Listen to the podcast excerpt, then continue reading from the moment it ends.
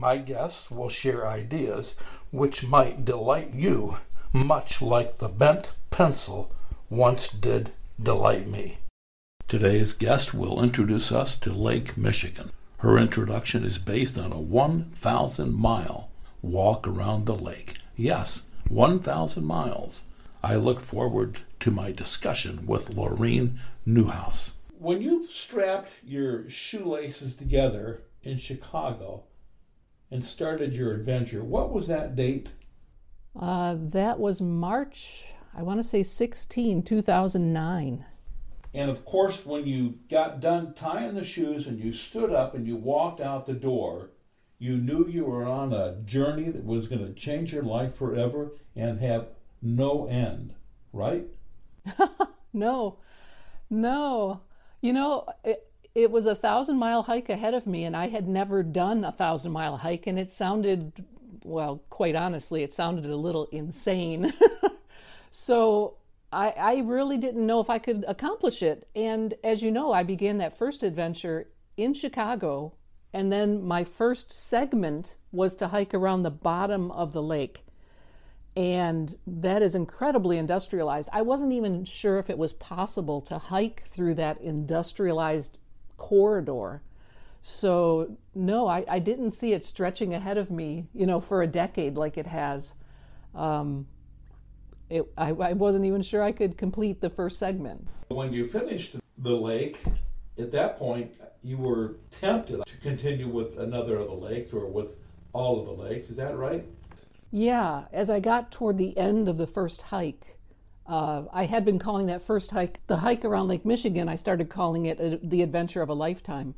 But as it got closer and closer to the end, I thought, this can't end here. I didn't want the adventure to end. So as I was making, you know, doing the final miles of that first hike around Lake Michigan, was already starting to think about another thousand mile hike. Really gotten to know Lake Michigan on my first hike by hiking all the way around it. And for the second hike, I thought, why not get to know all five Great Lakes by hiking portions of their shoreline? That allowed me in the second book to talk about the individual personalities of each Great Lake, uh, how the geology differs, how the people along the different edges relate to the other Great Lakes, and also how the Great Lakes are connected and how they move water to the North Atlantic. So I, I wanted to get a real sense of all five Great Lakes and and how they relate to each other and how they relate to the people living along their edges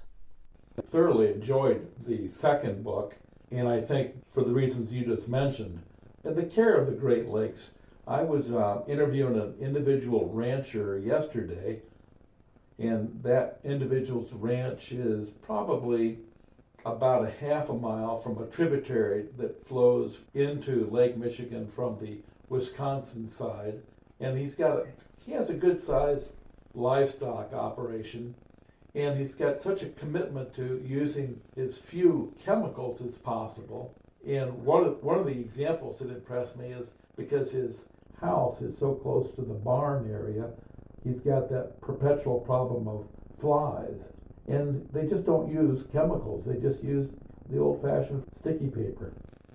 Well, and people need to realize that 40 million people get their drinking water from the Great Lakes. So it's not just, you know, let's keep the lakes pretty to look at. It's let's make sure that the health of people uh, is not compromised by what we're doing to this source of drinking water for the for the region.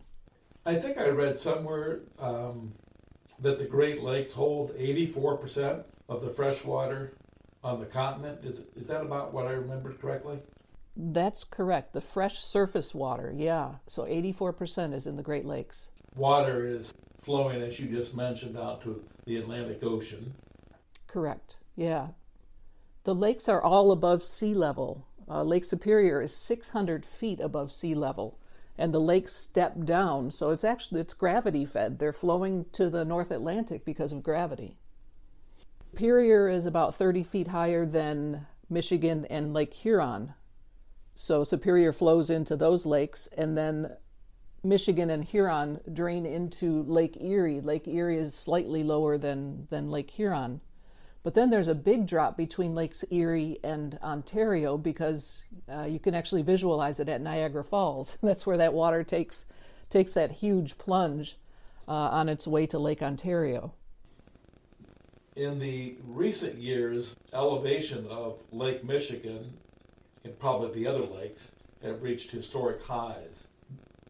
If, if Michigan is up by over two feet above its historic high, no, no, it's not over two feet. It's it just it just barely broke its historic high. But we've been keeping track of Lake Michigan for over a hundred years, and within that hundred years, the historic low is about seven feet below what it is right now. So you know, with within that hundred years, it's been going up and down within a range of seven feet, and right now it's it's set a new high within that that range. They've broken their historic highs uh, this year, yeah. And there's you've probably seen a lot of stories in the news about erosion of shorelines and dunes that are being threatened and beaches that are you know gone or almost gone because the lake is so high. Yeah. If Lake Michigan is uh, elevated quite a bit, does that change the flow rate from Superior to Michigan, or does Michigan also raising about the same? The lakes can raise independent of each other depending on like a heavy rainfall around the Lake Ontario basin can raise Lake Ontario a foot and it won't affect the, the lakes upstream. Um, so I mean, if, if Lake Superior goes very high, it can affect the lower lakes because the water is flowing into the lower lakes. We do have a couple points where we can control the flow, like between Lake Superior and Lake Huron. Uh, there are gates that they can they can modulate it a little bit, um, and along uh, the St. Clair River, there's a little bit of control, but people think we can throw switches and just control this water and, and there's there's just a little bit of control we have in the system and if we opened all the floodgates that we do have controls of then downstream you know montreal might be flooded uh, you know irreparably so even though we do have a little bit of control we it, it can cause havoc if we if we open up the floodgates as it were I quite literally open the floodgates. I guess it's not a metaphor here. well, you've naturally become um, so well informed about all these things, and I'm once again I'm thinking about that date in March in Chicago, 2009, when you uh, leave the hotel and decide this is the day the journey starts. I know that you did some research before you started that journey, and I'm assuming that your learning curve during that thousand miles was extremely steep on a whole on a whole variety of things. Yeah, I learned an awful lot on that first hike. About halfway through it, I was feeling more comfortable with, you know, assessing the shoreline u- using satellite images and figuring out what obstacles like power plants or water intakes, you know, things that I definitely had to go around on my hike. Um, and also just to kind of relax into the hike and figure out that I could I could take things uh, and figure things out as I was hiking. I didn't have to do so much research up front. Um, and I could just really kind of relax and enjoy the hike.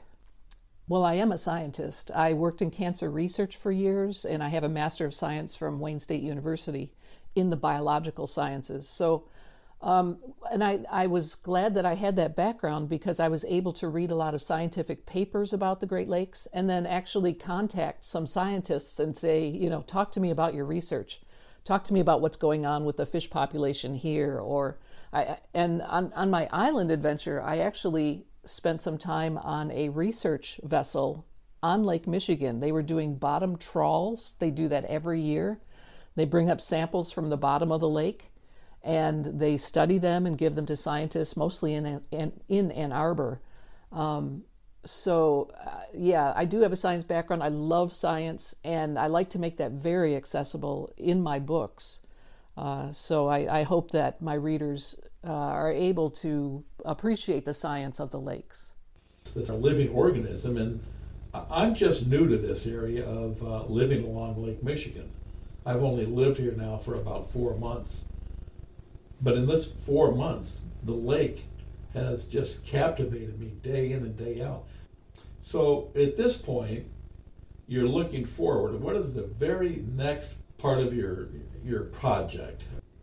I did take time to put all of my books on audiobooks, so that was a, a huge project. So they're available uh, on Audible.com, and and that was that was a wonderful way to re-hike these three adventures. So that was that was a, a lot of fun.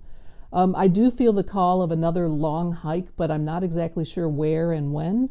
Uh, but each year I do return to Isle Royale and volunteer uh, to gather moose bones on that island for scientific study. There's a, a wildlife study based there, studying the interaction of wolves and moose. Uh, so every every May I return there, and next year I might even go twice uh, and hike two weeks on the island because it's just a very special and unique place within the Great Lakes Basin.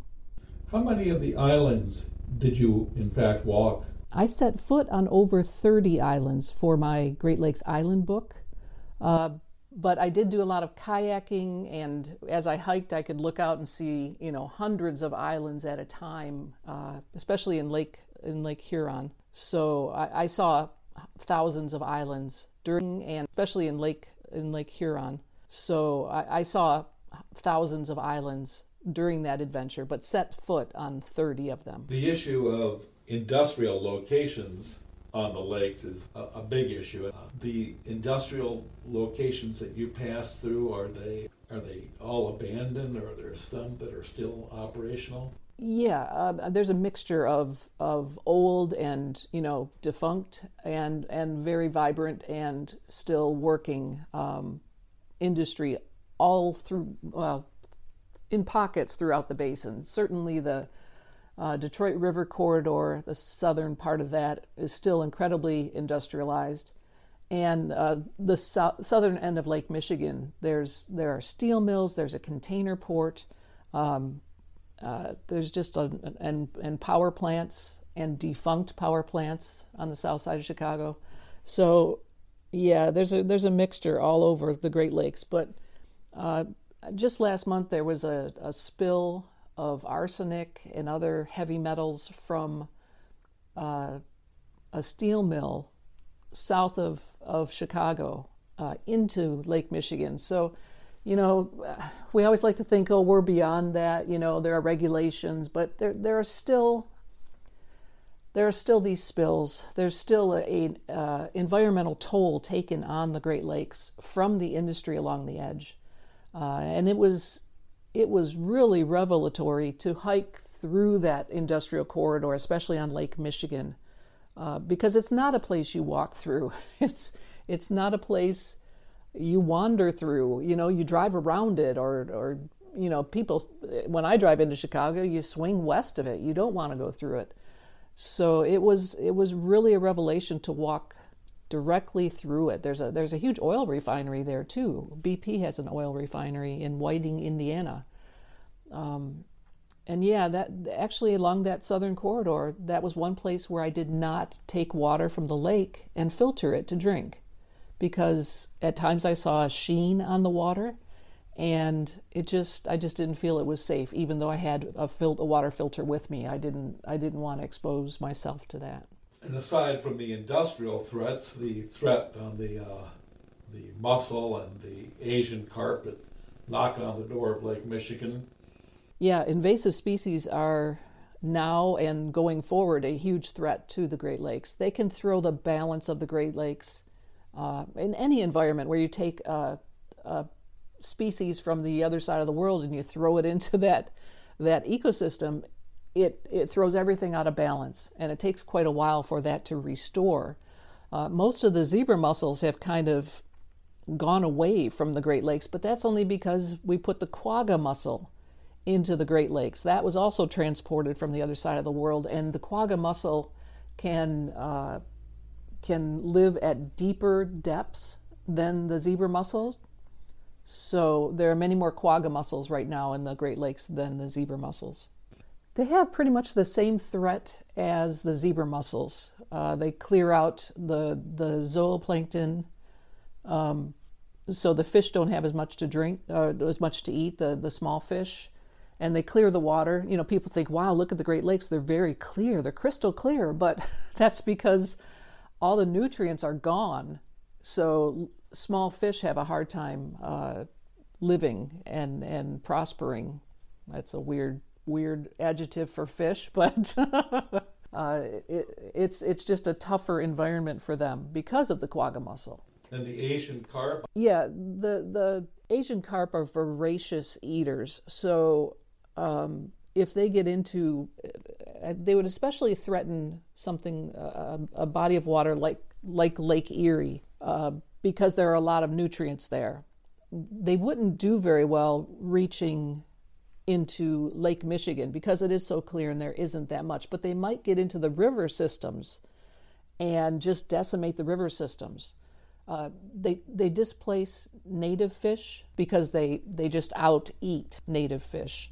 Uh, yeah, so it's unfortunate that when they were introduced into the lower Mississippi that they weren't taken care of at that point. They could have just done a fish kill and and wiped them out, but instead they allowed them to spread throughout the Mississippi watershed, you know, the entire Mississippi River and now approaching Lake Michigan. Yeah, and south of Chicago on the Calumet River, they actually have electronic fences in the water to repel the Asian carp and to keep them in the river and, and to keep them out of Lake Michigan. A lot of challenge. Are you on any of the regional or national councils evaluating policies on the Great Lakes?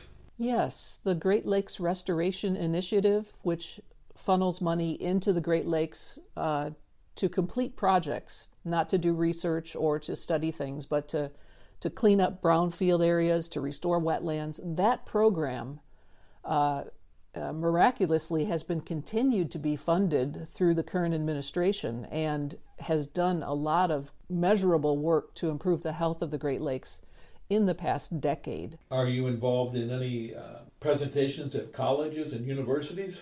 I have done presentations and travel widely giving presentations all over the region about the Great Lakes.